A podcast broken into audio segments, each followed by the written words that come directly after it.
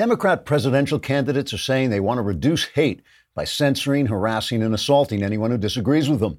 The candidates took to the streets with torches and clubs to hunt down any haters who might be ranging free, expressing opinions that are not Democrat opinions and are therefore hateful and therefore must be extinguished by any means necessary.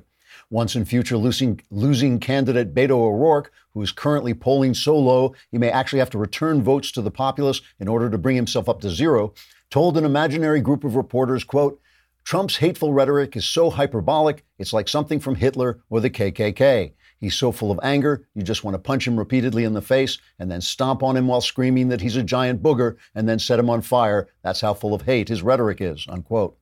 Elizabeth Warren agreed and in a series of smoke signals to the tribes throughout the nation said, quote, Trump's virulent racism is typical of white men. His whiteness causes him to see everything in racial terms. If only he weren't so white, the scourge of racism would finally be lifted from this nation, where the white man took so much of the land of my Native American ancestors, they were forced to live only in my imagination. That's how racist the dirty white man is in his whiteness, unquote. Bernie Sanders also condemned the president in a keynote speech at the Ethel and Julius Rosenberg Memorial Day dinner saying, quote, Trump's rhetoric is so violent and bigoted, he should be taken into the cellar of the Lubyanka prison, never to return, like we did with all those refusenik Jews in the good old days, unquote. Finally, Cory Booker chimed in saying, quote, I'm Spartacus, or at least I'm wearing a leather loincloth, which amounts to the same thing. I'm Andrew Klavan, and this is The Andrew Klavan Show. Is tickety boo. Birds are winging, also singing hunky dunky doo. Ship shape tipsy topsy, the world is zippity zing. It's a wonderful day, hurrah, hooray! It makes me want to sing. Oh, hurrah, hooray!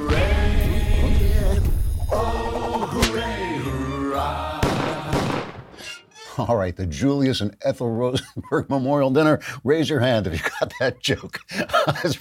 I see two out there. All right, for the last several days, we've been listening to mainstream Democrat political candidates and media figures associate our president and everyone who supports him with the lunatic killer in El Paso, while of course ignoring the leftist politics of the lunatic killer in Dayton. This is a new level of hysteria from the left's usual hysterical reaction to mass shooters, and it's genuinely disturbing. Normally, the Democrats and the media, but I repeat myself, despicably seize on these crimes in the hopes of using our emotions to overturn the Second Amendment without going through all that annoying constitutional stuff of repeal that would require them to do something other than demonize half the populace. But this is worse. This is an attempt to brand the president and those of us who support what he's doing as somehow responsible for the evil of the evildoers. This is essentially using the bodies of murdered Americans as an election gimmick.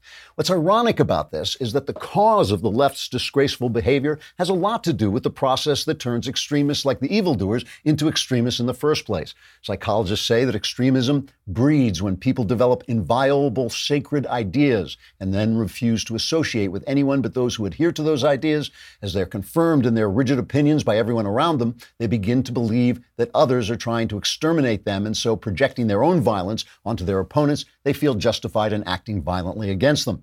That describes the mainstream media to an extremist T. They have sacred ideas about what you're allowed to think and what words you're allowed to use and who good people can vote for, and they've excluded anyone from their ranks who might disagree. They've secluded themselves in a corporate environment that rewards their leftism and punishes and condemns traditional American values as partaking in what they see in their distorted minds as a long history of racism and oppression. They only talk to themselves and they become radicalized, and with Fox News haunting their dreams, they feel justified in calling us any rotten thing they want without any qualm of conscience.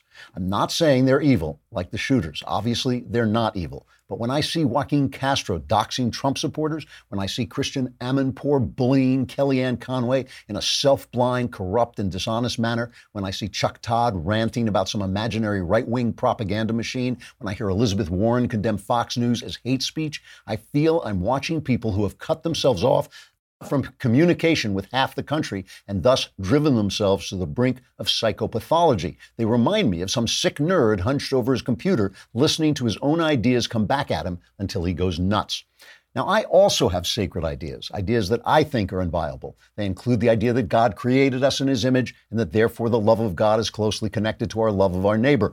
These ideas, along with the command to not judge whether others are living up to them, prevent me from sequestering myself among those who agree with me and are an almost surefire break against radicalism and hatred. As a nation, we've abandoned those ideas in pursuit of sexual libertinism and radical moral autonomy. The results, as I say, are disturbing. This is not a problem that's going to be solved by one side or the other winning. It's only going to be solved when the rest of us walk away from the radicals and extremists, whether they're in the dark chat rooms where the right wing radicals live or where the left wing radicals live on the bright sets of NBC News. So let me uh, talk for a minute about 23andMe, which is enormous fun. I used it. It is incredibly cool to uh, get your genetic information uh, with 23andMe's health and ancestry service. You can learn how your genes can affect your health. Uh, it's a lot to take in, but once you know more, you can take action and helps you stay healthy. Uh, there's a whole world of genes just waiting to meet you. 125 uh, plus personalized genetic reports on your health traits and more. Understand your genetic predisposition predisposition to health conditions like type 2 diabetes uh, or inherited high cholesterol, which I have, uh, and the LDLR gene helps transport bad cholesterol out of your bloodstream. People can have a version of the gene that can lead to very high cholesterol levels. 23andMe uh, reports do not diagnose disease or describe overall likelihood of developing any disease. 23andMe tests selected genetic variants only. So visit 23andme.com slash Klavan for important test information. Order your health and ancestry kit at 23andme.com slash Klavan, and you can meet your genes in 125 plus personalized genetic reports. That's the number two, three, and me.com slash Klavan. Get all kinds of information how do you spell Klavan? It's K L A V A N. the mailbag is today. this time, this time they were ready for me. The mailbag is today. All your problems will be solved. So, you know, what do you got? You got a couple of minutes to wait, and then everything will be uh, tickety boo. Uh, you know, I, I, talked a while back about Anthony Trollope, one of my favorite writers. He's kind of the conservative Dickens. Uh, sometimes they call him the adult Dickens. Uh, he writes very adult uh, novels, not in the pornographic sense, obviously. He's a Victorian uh, writer, but he writes a lot of political stuff, and he was more conservative than Dickens and had a really, really insightful way of, uh, of looking at the world and looking at politics. And one of my favorite of his books is called Phineas Finn, which very much deals with politics, and there's a sequel, uh, Phineas Finn Redux. And one of the things he talks about is how conservatives get maneuvered and manipulated into doing what now we would call leftist things by a sense that these things are inevitable. And I think that that is one of the things that the press tries to create. The press tries to create whenever uh, conservatives are in power or Republicans are in power, the press tries to create a sense of crisis. So we're always on edge. And so, so Joe Biden can run on the uh, platform of back to normalcy. And things are pretty normal if you look out there. It's just us. It's just the press that's making people crazy all the time. And the other thing that they try to do is give you the idea that the toothpaste is out of the tube. There's no going back. What's what the left wants is what is going to happen. That's why it's progressive. They're progressing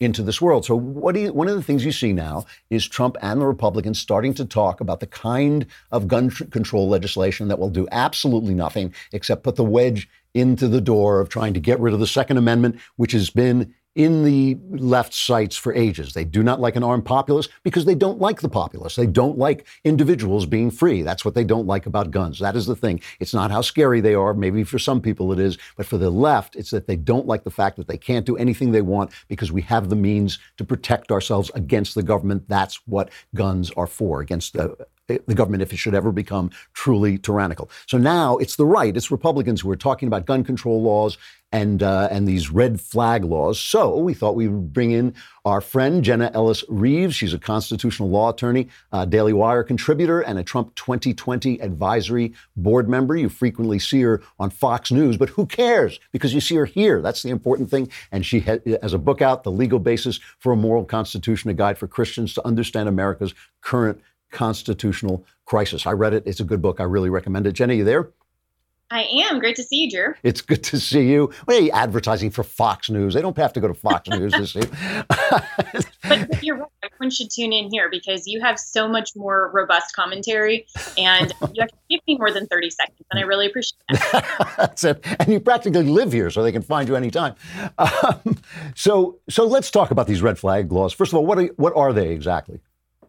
Yeah, so uh, red flag laws are essentially uh, gun violence prevention laws. And so, what this does is, is trying to attempt to prevent any sort of mass shooting or any sort of gun violence. And let's all kind of dispense with the threshold uh, sort of extreme propositions because we all know if there was a perfect law out there that would stay within the margins of absolutely restraining everybody who was going to commit a crime, but then allowing everyone else who are law abiding citizens to do absolute whatever they want um, in the confines of liberty, then we would all agree to that, right? But that's utopia. That's never going to happen. And so, what the left is now arguing for and you're right, a lot of Republicans, unfortunately, are also arguing for, are these kind of red flag laws that they say can somehow predict based on theoretical indicators that someone's going to be a mass shooter. It's just not going to be possible. There's no possible due process uh, element to this that's going to stay within the constitutional margins. And now, Drew, the other threshold question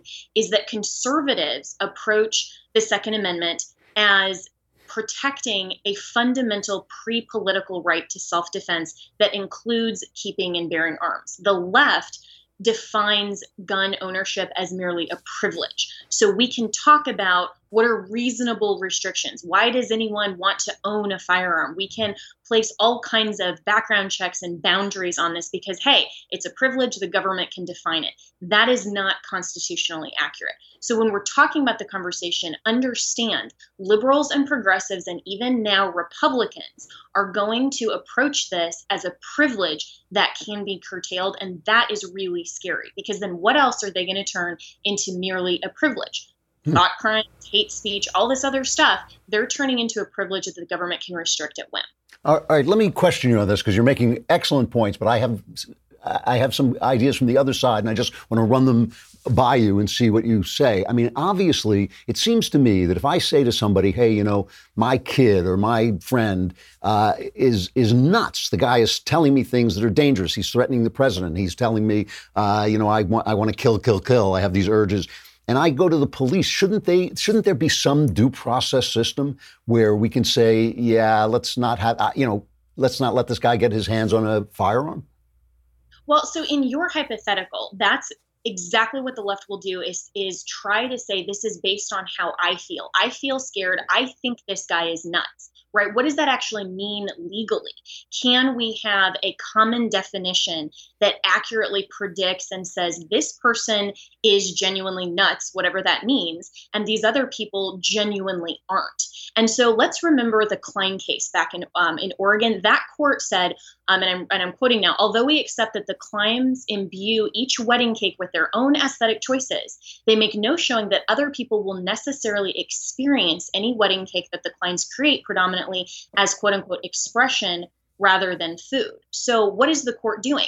It's basically saying if your message is not perceived correctly by others, then we can punish you for it. Mm. So, this is the danger of red flag laws. And we're seeing this not just in the context of gun control, but every single thing that the left is manipulating. They're saying if we are offended by you in any way, we can take away your freedom and liberty, whether that's guns, whether that's your artistic design of cake making, whether that's your shop, uh, whether that's your freedom and liberty, whether that's your children. Where are they going to stop?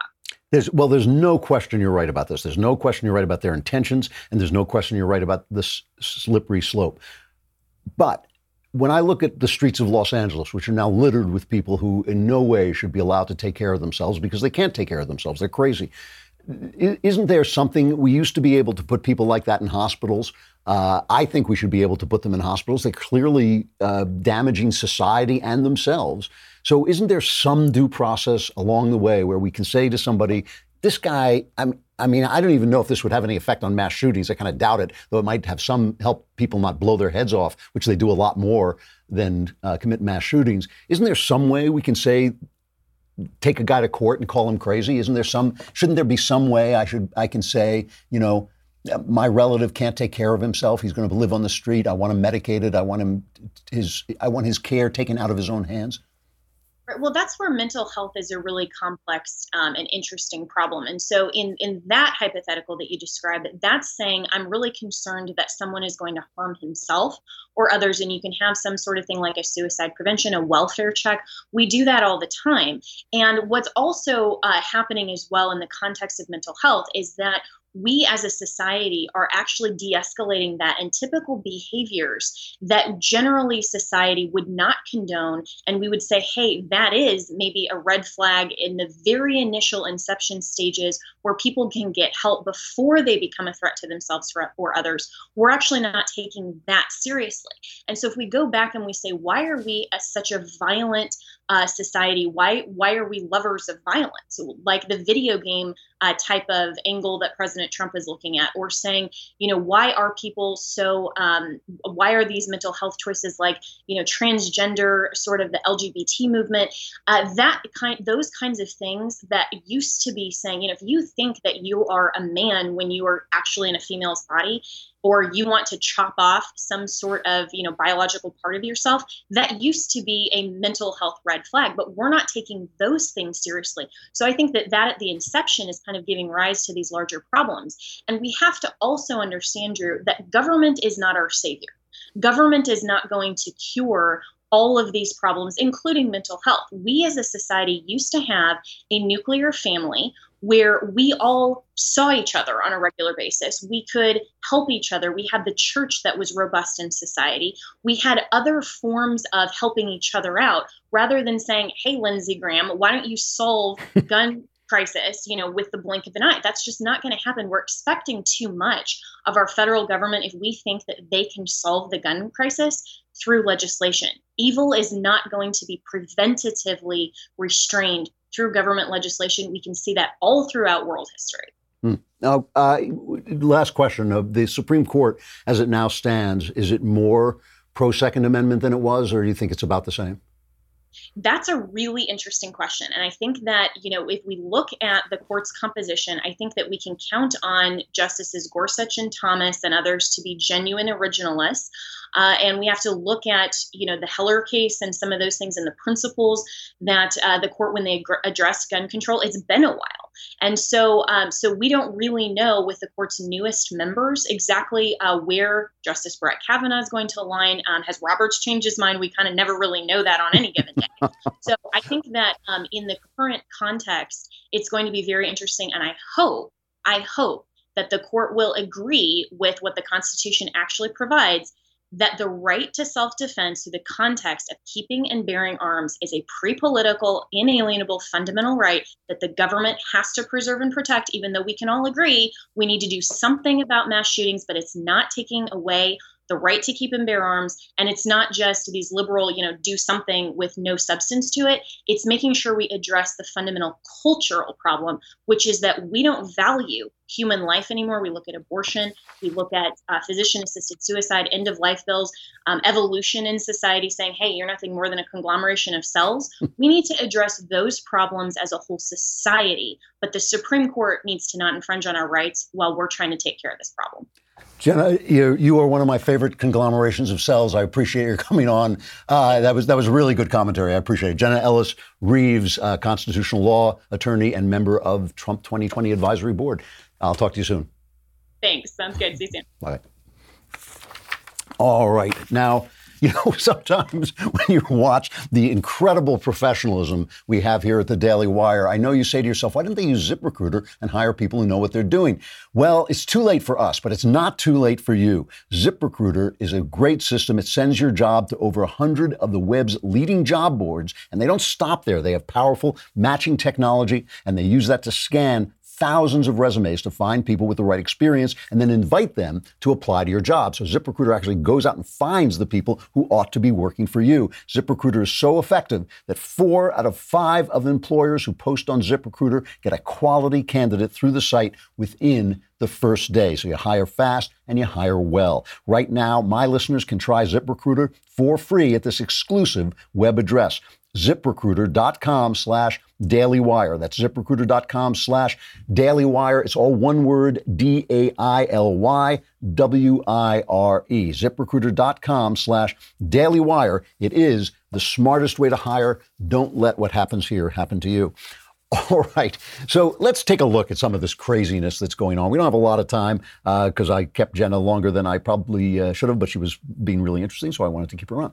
Um, you know, Trump, I think, is visiting uh, Dallas or Dayton, or he's planning to. He is talking in the way you want him to talk. He's saying, I don't blame the Dayton shooting uh, on Elizabeth Warren, even though the guy was an Elizabeth Warren fan. I, I blame the people who do these things. Meanwhile, the press and the left has gone nuts. Uh, Joaquin Castro, uh, one of the Democrat candidates, uh, he doxed Trump supporters, and uh, you know what, what, can that lead to? What's the what's the point of doing that except making uh, putting a target on their backs? What is the point of doing that except having them harassed? Um, people are outside um, Mitch McConnell's house, screaming incredibly violent, incredibly disgusting things. And you know the way the way the press is talking, it's irresponsible. It is irresponsible. Uh, Nicolle Wallace, who is on MSNBC, uh, she made this thing where she said she had gotten this conversation. I want you to listen to this because not only does she say that Trump has called for the extermination of Latinos. This is what she says the extermination of Latinos. But then her commentator goes on to basically negate anything Trump says. This is a, a, strategy they're now using. Trump comes out and denounces hate, uh, denounces bigotry, denounces racism, as he has done repeatedly throughout his administration. But no, no, no. They're, they're reporting on what he really feels in his heart. Listen to this conversation. It really is awful. President Obama used the power of the presidency mm-hmm. to try to pass comprehensive immigration reform with the Latino community, Latino leaders at the table. You now have a president, as you said, talking about exterminating right. Latinos. It, it, it's not even, to me, it's not even a question of what this president is could do. I, I, I, and it brings me no pleasure saying this. I just think with this administration, it is too late. And, and this goes to me, it's not even a political question because Obama, George W. Bush, H.W., all of the presidents in modern history have made sincere outreach to Latinos, whether or not their views happen to align with mainstream Latinos. They wanted them in their party, they wanted their support. This president beats beyond like the slightest minimum modicum of respect really virtually has, has no, regard for our communities. And we see the way he's treated some of the most prominent people, some of the Latino achievers in this nation. So when I watch his speech and I hear these words, they strike me as utterly insincere, completely inauthentic. If you've paid five minutes worth of attention over the, to Trump over the last few years, that's not who he is. It's who we're reporting on who he is, not uh, what he says, and not what he does, and not the effects of his policies, which have been good for everybody. Nicolle Wallace issued a non-apology apology. She said, "I misspoke about Trump calling for an extermination of Latinos. My mistake was unintentional, and I'm sorry. Trump's constant assault on people of color and his use of the word invasion to describe the flow of immigrants is intentional and constant." Uh, Scott Adams, you know, the cartoonist, the Dilbert guy, uh, joked that uh, he also was apologizing to anyone he accidentally accused of genocide genocide, which is, you know, a, that's a very good joke because essentially, you know, how can you apologize? You know, why would you say that about somebody? It is a terrible thing to say. But it, uh, it's only the beginning. I got to just play some of this so you see how nutty it is. So you just see that I'm not just going off on people. Uh, here is uh, Frank Figliuzzi, who is a former assistant director for counterintelligence at the FBI. If you didn't already feel bad about the FBI, here's the security uh, analyst for NBC. This is the security analyst for NBC. You know, I don't like to play MSNBC because I think it's fair for them to be left wing, although they do go over the top, like with that Nicolle Wallace thing. But this is the NBC analyst, right? Talking about the fact that Donald Trump is going to put the flag at half mast and raise it on August 8th. We have to understand the adversary and the threat we're dealing with. And if we don't understand how they think, we'll never understand how to counter them. So it's little things and language and messaging that matters. The president said that we will fly our flags at half mast until August 8th. That's 8 8.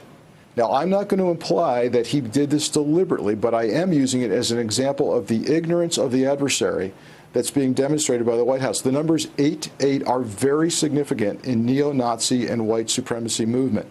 Why? Because the letter H is the eighth letter of the alphabet. And to them, the numbers 8 8 together stand for Heil Hitler.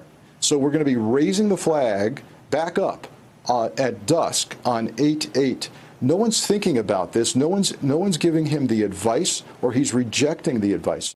I can't imagine why no one's thinking about this. Frank, back away from the microphone, back slowly away from the microphone. I got a bunch of these. I'm running out of time, but let me just play one more because it is hilarious. I guess let's play the one of NBC. They're trying to find how Trump is inspiring haters. They, they have they have to go to Germany first of all to find enough of these neo Nazis. I mean, where if you're going to look for neo Nazis, where do you go? But they can't find them here, so they go to Germany. And I love I love this Nazis' response to their reporting. Listen to this. We found the ideology that can inspire some to mass murder is taking inspiration from the president. We went to a neo Nazi festival in Germany a few weeks ago. But what surprised us most is what organizers were handing out at the door. So they're giving out hats. MGHA. Make Germany hate again. We found the man who made the hats. So people are using his yes. his hat as a, yeah. as a inspiration. Yes. Do people here like him? Do you like him? Uh, I like his style. so they travel to Germany. They got to travel to Germany to find the Nazis, right? That's the first thing. Then they find a hat based on the MAGA hat, and then they say, "Well, do you like Trump?" And he says, "Well, I, I like his style. You know, he doesn't he doesn't like his policies. He doesn't like what he's actually saying, what he's doing, but he likes the shouting. You know, I like shouting. Shouting is good. Uh, when I hate people, I like to shout, so I like the Trump that talks loud and is insulting. You know."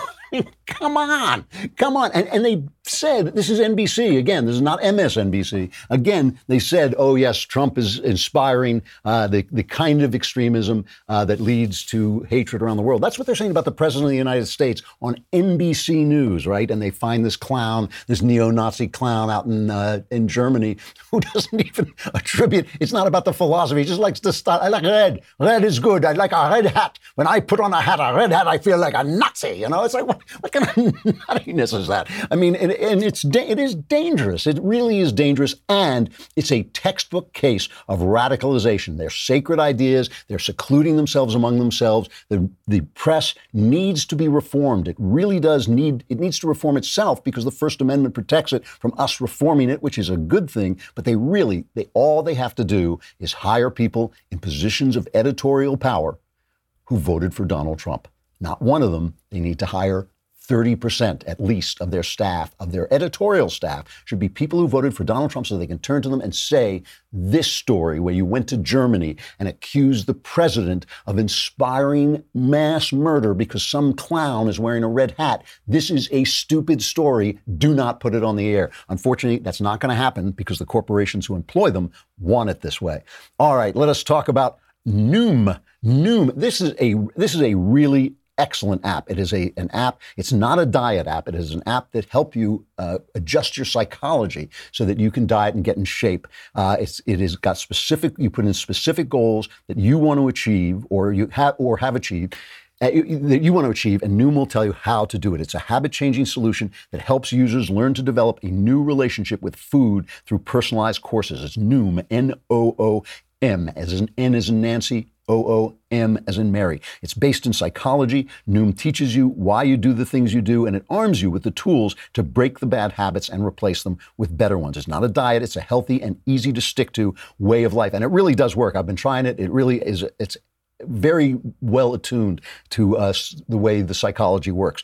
Uh, you're a human being and you might go off track, but Noom doesn't shame you. It just gives you tips to help you get back on track tomorrow. You don't have to change all in one day. Small steps make big progress. Sign up for your trial today at Noom, N-O-O-M dot com slash Klavan. Uh, what do you have to lose? Visit Noom.com slash Klavan to start your trial today. That's Noom.com slash Klavan. It's the last weight program you will need. And I know what you're saying, of course. How do you spell Klavan? There's no E's in Klavan. I just make it look this easy. It's K L A V A N. And there is barely any time left to purchase tickets to the Backstage Show, which is going live on August 21st at the magnificent Terrace Theater in Long Beach, California. I've never been there, so I don't know if it's magnificent yet, but it will be when we get there, when I get there, and Ben Shapiro, and of course the Daily Wire God King, Jeremy Boring, and that other guy, what's his name? Michael Knowles, will all be there taking our popular backstage show live on the road for a special one night only event. There'll be politics and drinks and pop culture and drinks and laughs and drinks, insights, drinks, and we will dazzle you with answers to your burning questions from the audience, and then we'll drink. Tickets are available at dailywire.com slash backstage, and there still are a few VIP ticket packages available. Those include premium seating, photos, meet and greets with each of us, and a gift from Shapiro and more. And you pay a little more and you don't have to meet Knowles. They're selling fast, so head over to dailywire.com slash backstage and purchase yours today. We got the mailbag coming up. there it is. All your problems solved. Come over to dailywire.com.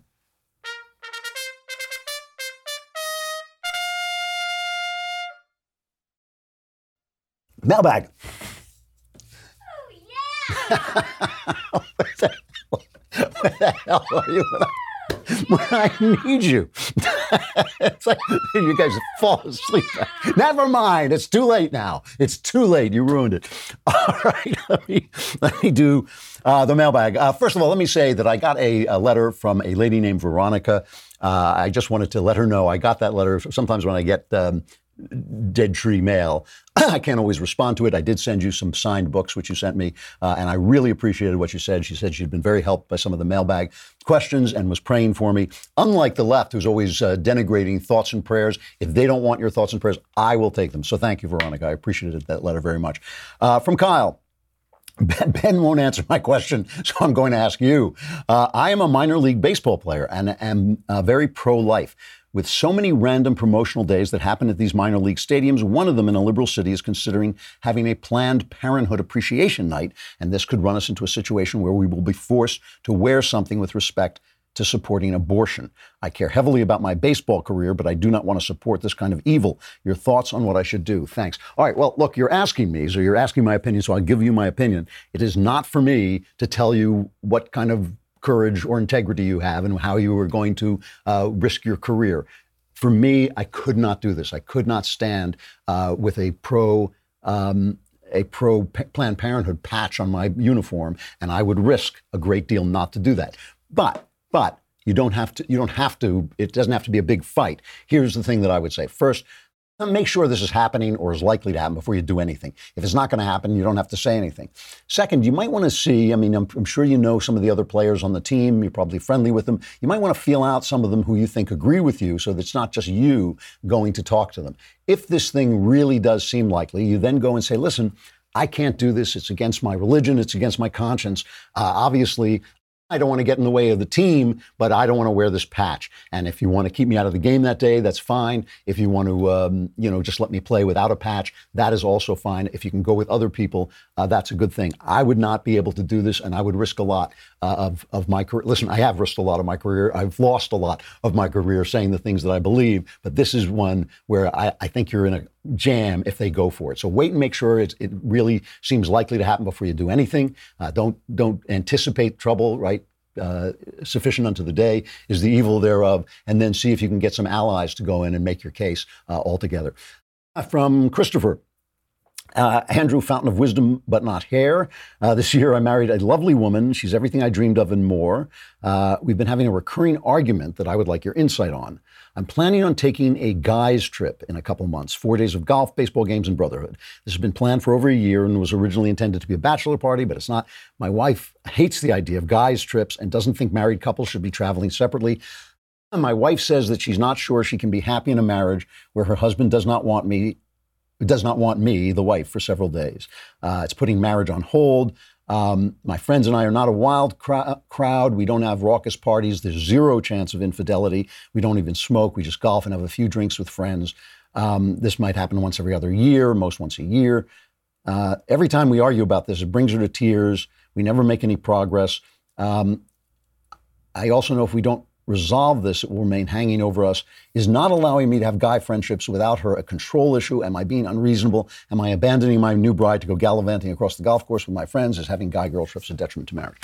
Uh, no, she's being unreasonable, um, and probably because she's insecure about you being faithful to her. That uh, that's my guess. She's being so um, you know extreme about this that I suspect she thinks you're going to cheat on her you can't just keep having the same argument over and over again. It's not good for you. It's not good for her. It's not good for anybody. You're uh, the head of the household. It's time for you to, in the gentlest, sweetest, most loving possible way, put an end to this, okay? You're going. You're going on your trip.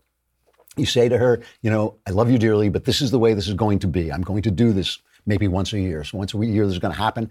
I'm never going to cheat on you. That's never a problem. If she can't live with that, if she really can't live with that, maybe you got to see somebody. Maybe you got to go to couples therapy. Uh, there may there might, must be a reason she's this insecure. Uh, and, and, it might be worth talking about that, but don't keep going back to the argument. At some point, you just have to make the decision and do what you're going to do, and you have to do that in the gentlest, love, most loving way possible. But you got to do it. And she is she is being unreasonable, but I think she's in pain here somewhere, and um, and I think maybe it would be helpful if you could find that pain either with a therapist or just talking it out between you. But don't keep going back to this argument over and over again. It just uh, it just makes it worse. Um, from Patrick, uh, dear Lord Klavan of the A's and not the E's, uh, George R. R. Martin gave an interesting interview a few years ago where he said most writers are either architects, i.e., writers who plot everything out beforehand, or gardeners, i.e., writers who develop their works as they go along. Are you a gardener or an architect, and why? Um, that that is a um, good question. I am. Uh, I guess I would be an architect in this case. I do extensive outlines.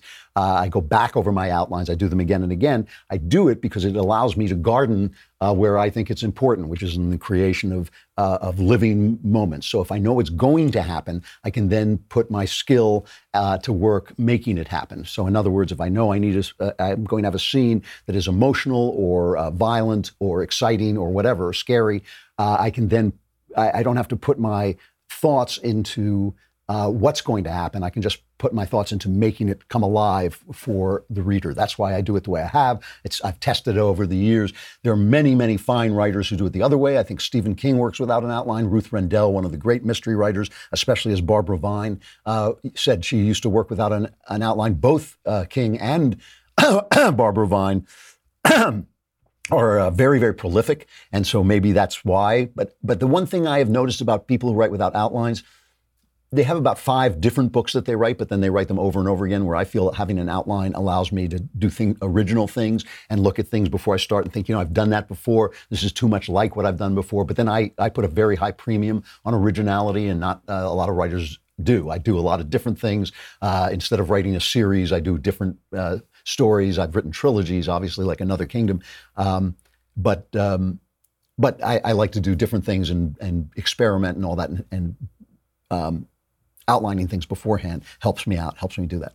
Um, from uh, Nicholas, um, O Supreme Lord of the Dark Psychic Force, uh, my question is about forgiveness. I'm in my mid 20s. I've never quite forgiven my mother. She had an affair with my coach in high school, and our family soon disintegrated. I moved many states away for college and haven't spoken to mom in years. Within the last few years, her mother died, and we started to talk again, but I still haven't forgiven her. She and her whole family continue to badmouth my dad, and it seems like a massive fight could break out every time we're together. Uh, she seems to never want to admit any fault in the family falling apart. Any advice on how to forgive people?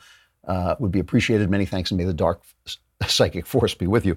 Um, yeah, this is this is a very important thing, and you've got to what you've got to do first is you've got to separate the spiritual act of forgiveness, something that goes on within you, from how your mother behaves and what your relationship with your mother is going to be. Your mother sounds like kind of a toxic person, to be perfectly honest with you. The fact that she has had an affair and that destroyed your family, and she's never taken responsibility for that and is always bad mouthing your father, which is not a good thing to do in any case, uh, those all speak to me of somebody who's really got problems. That's not going to change. Nothing you do is going to change that. No fight you get into is suddenly going to wake her up uh, to to what's going on. So either either stay away from her, keep keep your distance, or understand that when you go and see her, you're going to see a toxic person and you can only react in a certain number of ways. You know, you don't want to be constantly screaming at her. You can you can tell her you can tell her if you don't want to listen to her badmouth your father. You can say if you do that, I'm not going to see you anymore. But then you have to carry out that threat and not see her uh, anymore. The forgiveness part happens within you. It is letting go of the pain, letting go of the anger. Uh, sometimes that takes actual praxis, by which I mean the anger will come up and you've got to stop it. You've got to stop the conversation in your head. That's something that sometimes you need a therapist for, but sometimes you can do it yourself simply by training. Stop the anger in your head. Remind yourself, if you believe in God, go before God and, and forgive her openly before God. Say, I have forgiven her. I'm letting this go. I will this to be, I will this forgiveness to happen. Because, in, in other words, it's not a, about your emotions. Your emotions will sometimes get out of control, but you can uh, stop that by uh, forcing your mind not to go there, not indulging in the conversation, the imaginary argument with your mother, not uh, indulging yourself, going off on how wrong your mother is. Leave it go. Change the subject in your own mind and let go of it. Will yourself uh, to forgive. But then again, you have to deal separately with the uh, with how you're going to behave because she's not going to stop being who she is. Going over there and getting in fights with her is not going to change a damn thing. It's not going to make you feel better. It's not going to change her behavior. She's on this little train track. She's going to go around that track again and again forever. So get used to that and decide how you what role you want her to have in your life. If you want to to cut her out of your life, you can do that and still forgive her. If you want her a little bit in your life, you can do that and forgive her. You know, but you, what you can't do is get into her toxic world and let it poison your world. Um, from Devon, I absolutely love the Daily Wire and all of the hosts, but I do have a concern that should really appeal to all conservatives or people who are not left wing nuts. Uh, given the bias of most major new news media outlets, and the corporations that want big government and control over the people, how in the world will the Republicans have a chance in 2020? Well, it is something, you know, it's, it, it is a force. It's a genuine force. That's why we're here. That's why the Daily Wire exists. It's a genuine force uh, that we have to fight against in terms of speaking up, in terms of not being afraid, in terms of not uh, allowing them to deplatform us, even in taking legal action against them when we have to, when we can. Uh, this is what we're doing. This is the fight. This is the fight. The fight, see, this is the thing. on policy, on policy, there are always places where you can compromise. There are ways you can go a third way and say, well, your way doesn't work and my way doesn't work. Let's go a third way and find another answer. On actual policy about to get the results you want, two people who disagree can find compromise and find discussions. What we can't compromise on is our right to put forward our ideas in the academy, on the on in the news and in the entertainment media. That is how we have been excluded. That's how we've been silenced. That's the fight we're in. Okay. So you're absolutely right to worry about it, but it requires all of us to speak up. I, I think it's best to speak up politely. I, I understand why Trump does what he does, but I think you can be very, very uh, definitive and not be uh, crazed and insulting. I, like I, these last few days after these shootings, I've, I found Twitter, just a horrible, horrible place to be. The things people say to one another as if they're not speaking to another human being, I find absolutely uh, disheartening. Um, you know, you can absolutely disagree with people extensively uh, without being unkind, but you have to do it courageously. That is the thing. You know, you shouldn't confuse belligerence with courage. Courage is speaking your mind. Belligerence is just being a loudmouth and being unkind to people. Those things you should separate. So you're right. You're right to worry about it, but the truth has a voice too. Uh, we're here. There's a lot of media, a lot of right wing media, you know, uh, staging a revolution out there. We are. Uh, I compare us to the original Minutemen. You know, they they have the empire and they come after us in these huge hordes, NBC and ABC and the New York Times. But we have the, our little places where we pop up from behind the rocks and uh, shoot little pellets of truth at them. And who knows? Who knows uh, what will happen? And we will see.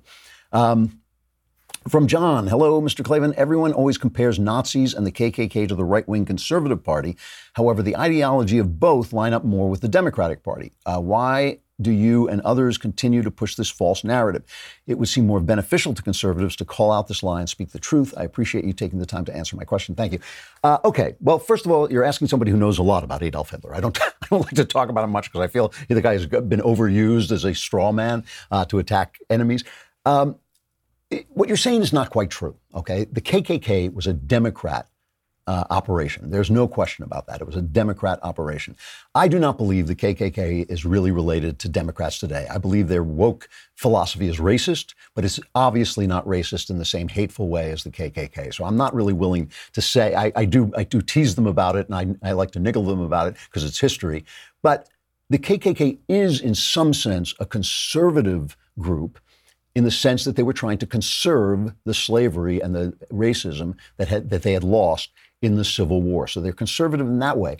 I am not that kind of conservative. What I am trying, I am an American conservative. I'm trying to conserve the ideals in our founding. That is where I'm at. I'm trying to conserve the ideas in our founding. So it's not really, it is fair to point out that the KKK was a, a Democrat uh, organization, and it's fair to say that the Republicans have been forever against racism because all that is true, but it's not really fair to associate them with the Democrats today, and it's certainly not fair to associate them with the Republicans today. The Nazis are different, okay? Adolf Hitler was a psychopath, and he turned his country into a psychopath, into one gigantic psychopath he started out with some sense of being a man on the left. Uh, some obviously, the right wingers love to point out that it was called National Socialism. But the fact is, the socialists were purged from the Nazi Party uh, during Hitler's seizure of power. He was always a fascist. He was always into blood and soil and race. And those are things associated with European conservatism, not necessarily with American conservatism, but with Euro- European conservatism. The idea that we need to preserve this make believe pure race that we have, uh, certainly the hatred of Jews, was a facet of the of European conservatism, uh, and certainly the idea that they want they were medieval. I mean, they wanted to go back to the Middle Ages when they thought they had this mythology uh, that Germany was powerful. Uh, in the Middle Ages, and the reason they had that mythology was because before that Germany was just a disparate series of princedoms, and it never really had the kind of unity uh, that it had, except under the Holy Roman Empire. And so that was it was it was a large mythology. So Hitler really was I have to say he was such a psychopath that there are things that he said that were both uh, left wing and right wing, but he he was a fascist. He said he said he believed in being a fascist dictator, and so that is normally thought of as European right wing. Again, not American right wing, and this is one of the reasons we shouldn't allow uh, people to use words like conservative about Islamists. For instance, they are conservative in in, a, in an Islamic way, but they are not conservative in an American way blood and soil conservatives of Europe are conservative in a European way, but not in an American way. And so those are the things I, I agree with you that we have to correct all the time.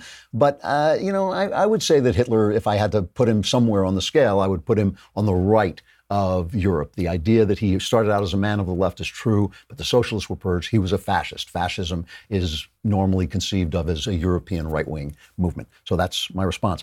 And I'm out of time. I hope I've solved some problems. Uh, get back to me next week. We will have another mailbag. Get back tomorrow, and we will have our last show before the terrible, terrible uh, tragedy of the Klavanless weekend, which is upcoming too fast. I'm Andrew Klavan. This is The Andrew Klavan Show.